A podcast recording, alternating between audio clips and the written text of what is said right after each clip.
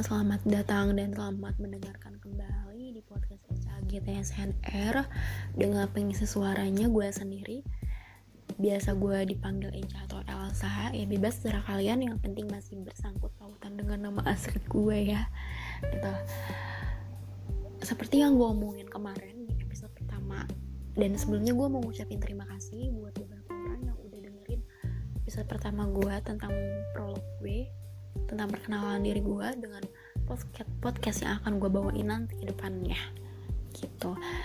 Random ya gue bakal bahas random apa pun itu. Entah itu tentang buku tentang dunia psikolog. Tapi by the way gue bukan dari uh, apa ya psikolog ya. Gue bukan ahli dalam psikolog gitu. Dan gue juga bukan terjun di bidangnya. Gue lulusan dari farmasi yang berhubungan dengan obat-obatan tapi sangat menyukai dunia psikolog gitu. Jadi gue memang suka banget nulis dan suka banget baca tentang uh, pengembangan diri dan gitu. Dan insya Allah ke depannya bakal gue bahas di podcast gue ini gitu. Bakal gue sharing semua apa yang pernah gue baca dan apa yang pernah gue tahuin. Dan semoga bisa bermanfaat untuk kalian semua dan hari ini gue juga mau ngucapin uh, apa ya semangat ya. Bukan ngucapin memberi motivasi untuk kalian yang lagi kerja yang lagi kuliah online atau offline tetap semangat. Di saat kondisi pandemi kayak gini yang ada lagi ada lagi gitu tetap harus jaga kesehatannya. Jangan lupa tetap patuhi protokol kesehatan dan semangat terus. Jadi dan kalau misalkan kalian ngerasa capek uh, lebih baik istirahat dulu diam dulu kasih jeda dulu. Sampai kalian bener-bener udah pulih energinya udah kembali baru ngelakuin aktivitasnya lagi. Gue harapannya ke depannya uh, pandemi ini bisa segera berakhir sih ya dan kalian bisa kembali secara normal gitu ya. Maksudnya aktivitas normal tanpa ada rasa takut lagi. Dan gue harapan gue semua kalian selalu sehat selalu ya gitu. Oke okay. untuk hari ini episode pertama mungkin ya. Bukan pertama ya kemarin kan pertama prolog ini episode kedua. Pertama kalinya gue bakal bahas apa? Gue bakal bahas salah satu buku favorit gue yang gue beli di tahun 2019 sebenarnya ini buku cetakan ketiga yang gue beli karena dia terbit itu di tahun 2015 ini tuh buku bisa ngerubah gue dari segi pemikiran dari segi bisa mencintai diri gue sendiri menghargai apa yang gue punya entah itu fisik gue atau apa pun itu. Dan pokoknya buku ini tuh bener-bener bagus dan ini rekomend untuk kalian semua yang pengen baca buku ini. Buku ini penulisnya itu adalah Henry Manampiring dengan judul The Alpha Girl Guide artinya dia tuh uh, menulis buku ini tentang menjadi cewek yang smart independen dan anti galau gitu. Oke. Okay. langsung aja ya. Sebenarnya ini ada apa ya ada 9 bab. Tapi gue bakal hmm, bagi-bagi per babnya. Gak akan gue jelasin langsung sekaligus satu hari. Gak mungkin juga gitu ya. Jadi gue bakal bahas dulu dari perbab-perbab ya. Tapi sebelum itu gue mau uh, apa namanya ngasih tahu bapak apa aja sih yang ada di buku ini. Ada tentang apa sih itu alpha female the alpha student the alpha friend the alpha lover the alpha professional the alpha look the alpha care meet the alpha female gitu. Yang pertama bakal gue bahas itu yang ini dulu ya pemulanya. Apa itu alpha female? Nah aku kenapa bahas alpha female? Kan ini tentang alpha girl. Kok jadi alpha female? Oke sebelum masuk ke alpha girl gue bakal bahas dulu di sini karena buku ini juga pertama bahas tentang alpha female gitu. Oke. Uh, di sini gue bakal ngomong santai aja kali ya kayak kita ngomong cara langsung aja gitu apa female tuh yang menurut kalian tahu tuh apa sih? Nah gue tuh sebenarnya tahu apa female tuh dari buku ini loh. Jadi selama ini tuh gue nggak tahu. Gue cuma tahu tuh perempuan ya perempuan gitu. Gak ada status statusnya dia alpha dia bet, uh, beta atau apa gitu ya. Ada ternyata tuh ada gitu ya macam-macamnya gitu. Nah kalau menurut uh, penulis di sini tuh uh, alpha female itu digambarkan uh, sosok perempuan yang luar biasa dia mampu meraih posisi senior di perusahaan tempat dia bekerja. Mereka itu adalah orang-orang yang ulet bekerja keras dan percaya diri gitu. Kurang lebihnya kayak gitu.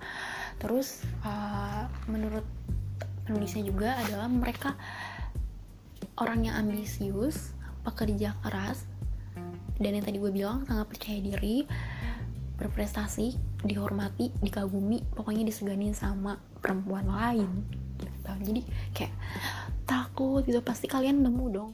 Kalau kalau gue nih sekarang ngomongin tentang ciri-ciri apa, fem, apa female ke depannya pasti kalian tahu. Dia nih apa female nih. Karena setelah gue baca uh, buku ini tuh gue langsung oh iya ada loh beberapa temen gue yang termasuk sebagai alpha female gitu. Jadi uh, tapi kita nggak bisa ya kalau misalkan alpha female itu uh, kita nggak klaim sendiri. Misalkan contohnya gue nih. Ih, kayaknya gue alpha female deh. Nggak bisa. Nggak bisa kita mengklaim uh, diri kita sebagai alpha female. Karena itu adalah alpha itu adalah status di dalam sebuah kelompok. Jadi artinya status itu bergantung sama pengakuan oleh kelompok lain. Misal contoh gini. Gue nggak uh, gue nggak bisa bilang gue adalah seorang alpha female tapi uh, orang orang lain lah yang bisa bilang gue alpha female. Jadi misalkan contohnya gini uh, ih si Elsa tuh uh, kayaknya dia alpha female deh karena dia orangnya begini begitu begitu. Nah itu bisa dikategorikan diklaim kalau iya alpha female. Tapi gue nggak bisa bilang diri gue itu sebagai alpha female.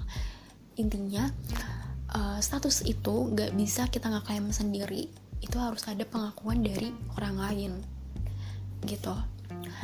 Dan apa ya namanya? Alpha female itu kalau kata kita tuh dia banyak diseganin sama banyak orang termasuk sama laki-laki itu sendiri ya sama laki-laki gitu ya banyak ya laki-laki Indonesia yang justru kayak ketakutan gitu. Kalau atau nggak suka gitu kalau dia punya atasan perempuan. Karena mereka tuh mikir gini mereka tuh selalu uh, disangkut pautin sama gender ya jenis kelamin. Jadi menurut mereka tuh atasan perempuan tuh nggak bisa apa-apa lemah gitu kan. Kalau misalkan dia punya atasan perempuan padahal nggak semua perempuan kayak gitu kan. Banyak kok aku nemuin uh, beberapa uh, gitu ya gue gitu ya. Gue sering gitu nemuin atasan gue adalah sosok seorang perempuan yang gue rasa dia punya kecerdasan keberanian kepercayaan diri dan attitude yang baik. Banyak kan? Kalian juga pasti akan nemuin sosok perempuan yang seperti kayak gitu. Nggak banyak kok banyak kok. Mungkin nggak banyak ya lebihnya sedikit. Tapi pasti ada banyak sosok perempuan Indonesia yang luar biasa berprestasi terus membawa apa ya perubahan bagi masyarakat bagi bangsa dan menginspirasi banyak orang. Dan tapi saya uh, apa ya gue pribadi kok gue jadi saya gue aku ya jadi gini gue pribadi uh, apa ya tinggal di Indonesia tuh sebenarnya bangga ya. Karena kayaknya cuman kayaknya Indonesia tuh sebuah negara yang sebenarnya luar biasa. Memberi kesempatan bagi banyak putri bangsa yang ada di Indonesia ini untuk bersinar untuk uh, berprestasi. Ada juga kan masih banyak gitu negara lain yang kaum perempuan itu nggak boleh memiliki kesempatan sebesar yang ada di Indonesia. Bahkan perempuan harus mengalami kayak perlawanan gitu supaya mereka ingin maju tuh kayak di dapat penolakan banyak gitu dari orang-orang sekitar. Banyak ada beberapa negara kayak gitu. Jadi kayaknya beruntung banget gitu ya gue tinggal di Indonesia gitu. Nah hmm, tapi nih apa ya hmm, gue mau bahas tentang ini deh. Pernah gak sih kalian dengar emang alpha female kalau sama uh, miss independent beda gak sih? Oke okay. gini ya. Alpha female itu sudah pasti miss independent tapi miss independent belum tentu menjadi alpha female. Kenapa? Karena sifat independen sendiri itu adalah salah satu karakteristik alpha female. Nah yang membedakan antara dia memiliki uh, dia seperti apa itu yang membedakannya satu dia memiliki power atau enggak? Dan dia berpengaruh atas orang-orang lain atau enggak? Terus dia memiliki pola pikir yang diikuti oleh orang-orang lain atau enggak?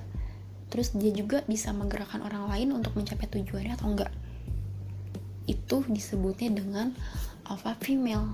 Kalau misalkan independen itu gak harus kita menjadi atau ingin menjadi pemimpin. Kan kalau awal female itu kan dia tuh sosok orang yang ambisius yang menginginkan suatu kepemimpinan dan dia merasa kalau misalkan dia bisa merubah uh, satu merubah uh, satu perusahaan misalkan gitu um, supaya anak-anak buahnya gitu mencapai tujuannya dengan baik gitu mencapai tujuan satu perusahaan dengan baik. Beda lagi dengan Miss Independent. Kalau Miss Independent itu independen itu eh, nggak uh, harus menjadi atau ingin menjadi pemimpin atau dia pengen mempengaruhi orang lain. Dia tuh kalau independen tuh dia hanya nyaman dengan dirinya sendiri terus uh, harus menjadi memimpin orang lain. Nah makanya kan sebenarnya alpha female itu uh, berjumlah lebih sedikit daripada Miss Independent kalau misalkan dibilang faktornya dari mana sebenarnya faktornya bisa dari uh, genetik ya. Misalkan dari kecil dia memang udah cerdas dia terbentuk dari orang tua yang sangat cerdas membimbing dia menjadi pola pikir perempuan yang sangat cerdas dan bisa dari faktor gen genetik. Tapi bisa juga adalah dari faktor luar. Misalkan perempuan yang benar-benar belajar sungguh-sungguh mereka yang mencurahkan perhatian dan kemampuan mereka itu sebaik-baiknya. Attitude yang baik dan dan kerja keras mereka lah yang menentukan gitu. Nah kalau misalkan kita dihubungkan dengan perhubungan antara bawaan lahir atau PS dikembangkan apakah perempuan apakah semua perempuan bisa menjadi alpha female? Jawaban di dalam buku ini tuh tidak. Karena gini, semua manusia terlahir dengan faktor-faktor pendukung, ya kan? Tidak terlahir dengan kecerdasan yang sama, fisik yang sama, bakat yang sama, atau faktor-faktor pendukung yang sama. Ini kan namanya realitas kehidupan ya, pasti dong. Karena nggak mungkin kayak uh, gue punya bakat nih dalam menulis, terus si ini harus punya bakat dalam menulis. Nggak semua dong pasti setiap orang punya. Ada bakat dia bakat menulis dia bakat nyanyi dia bakat olahraga dia bakat uh, taekwondo bulu tangkis atau apa pun lah itulah ya semacam kayak gitu. Atau dia bakat acting atau dia bakat uh, main film. Itu kan setiap orang pasti punya hal yang beda-beda gitu. Nggak bisa sama. Tapi tidak semuanya yang memiliki tidak semuanya orang dengan faktor pendukung yang dia tuh sebenarnya udah terlahir dari orang yang uh, mampu misalkan gitu. Terus dia juga sebenarnya cerdas. Tapi nggak semua orang punya tekad yang kuat atau komitmen dan kerja keras untuk mengembangkan potensinya. Jadi gini percuma kalau misalkan kita memang terakhir kita tuh orangnya cerdas tapi kita nggak mau mengembangkan potensi kita itu bakal stuck di situ dan nggak akan pernah mengembang ya, apa potensi kita jadi percuma gitu. Memang harus dikembangkan. Karenanya hanya kayak sedikit aja gitu perempuan yang akhirnya benar-benar menjadi alpha female dalam hidupnya. Nah uh, selain itu kembali lagi ke definisi definisinya kan kalau alpha female itu kan dia sebagai pemimpin. Dan nggak semua juga anggota kelompok yang ada perempuan itu menjadi pemimpin ya kan? Gak mungkin gitu. Nah dan menurut aku banyak hal-hal positif yang bisa dipelajari dari perempuan-perempuan hebat apa female. Nah salah satunya gue sangat apa ya gue sangat suka banget sama Emma Watson yang di film Harry Potter gue sangat suka banget sama dia. Kayak sangat suka banget. Jadi kalian kalau misalkan mau lihat contoh apa female tuh kayak gimana kalian bisa lihat kehidupannya. Emma Watson tuh kayak gimana. Dan itu bener-bener oh my god dia bikin gue kayak gue suka banget nih perempuan kayak gini. Maksudnya gue bisa bang gue pengen banget nih kayak gini gitu. Jadi gue nggak nggak mau cuman karena dan memang gue tuh tipe orang sebenarnya ambisius juga sih ya tapi di berbagai hal tertentu. Kadang ketika gue ambisius suka ada aja gitu kayak penolakan dari orang gitu. Tapi ya gimana lah ada beberapa ya tergantung lingkungannya juga dan tapi uh, apa ya?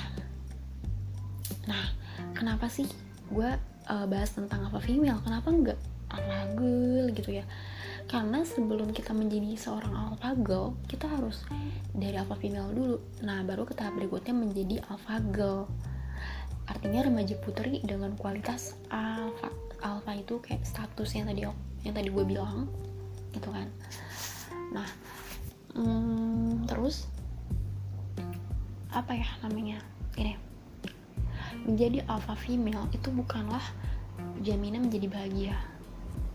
Bagi uh, eh, gue hal ini tuh penting sih diinget ya. Menjadi pemimpin tentu kita akan dihormati diseganin sama kawan atau lawan dan berprestasi. Tetapi semua hal itu bukan jaminan utama kebahagiaan seorang ya. Karena jadi ketika kalian nanti baca buku ini baca yang buku ini juga nggak harus terser, harus nyerap semua harus kritis juga dan bijak gitu ya. Mana yang harus diterapkan untuk kehidupan sehari-hari dan mana yang tidak gitu. Karena dilihat lagi dengan kondisi budaya dan keluarga masyarakat yang beda-beda. Kayak contohnya tadi gue gue tipe orang yang ambisius tapi gue lihat kondisi budaya keluarga atau masyarakat sekitar sekitar gue tuh berbeda gitu. Jadi kembali lagi dong kan kondisi lingkungan kalian itu sendiri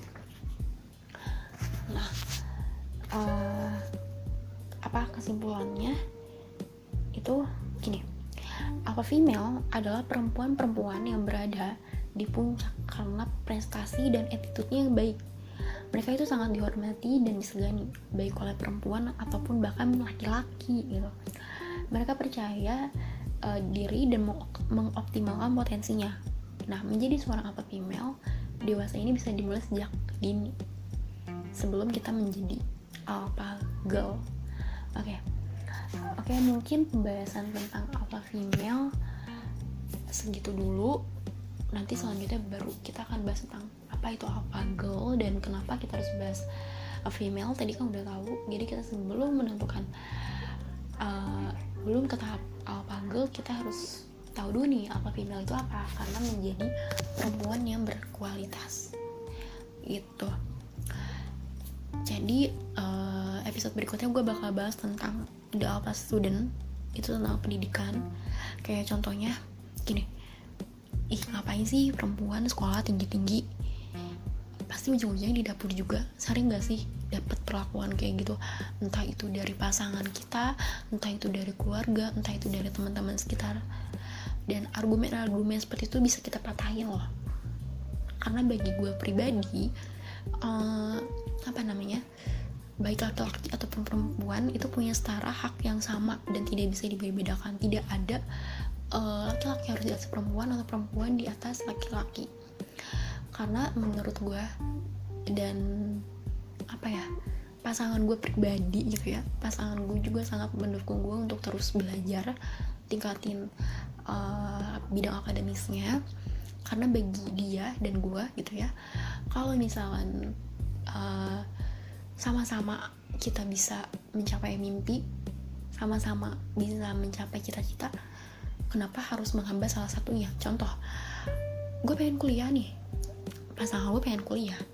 Kenapa kita kayak hmm, ih udah deh lu nggak usah kuliah gue aja yang kuliah. Karena pasti lu ujung-ujungnya di dapur nggak nggak kayak gitu. Kalau misalkan kita bisa jalan bareng kenapa enggak gitu? Tidak menghambat salah satu di antara kita itu bakal gue bahas di episode selanjutnya. Karena kalau dibahas di sekarang mungkin kayaknya kepanjangan banget. Dan oke. Okay, mungkin sekian dari apa yang gue sampaikan. Semoga bisa dicerna bisa terserap dengan baik. Dan maaf kalau gue masih uh, keseleo keseleo gitu ngomongnya masih balelo kadang aku kadang gue karena karena ya kadang saya gitu. Kadang formal kadang informal. Memang suka tiba-tiba kayak gitu. Makanya ini gue baru banget bikin podcast lagi setelah setahun gue vakum dari podcast dan gue baru bikin lagi. Mungkin untuk ke depannya gue bakal lebih apa ya terbiasa kali ya. Jadi nggak nggak salah salah lagi ngomongnya. Jadi mohon maaf kalau misalkan ada yang salah kata gue dan mm, gak enak teling didengar di telinga gue mohon maaf tapi gue harap kalian bisa uh, ngambil apa-apa uh, positifnya dari ini gitu dari uh, hasil yang gue bicarakan gitu oke okay. uh, see you next time see you next time untuk berikutnya gue bakal bahas tentang the alpha student oke okay. thank you yang udah dengerin podcast gue sampai di episode sekarang bye bye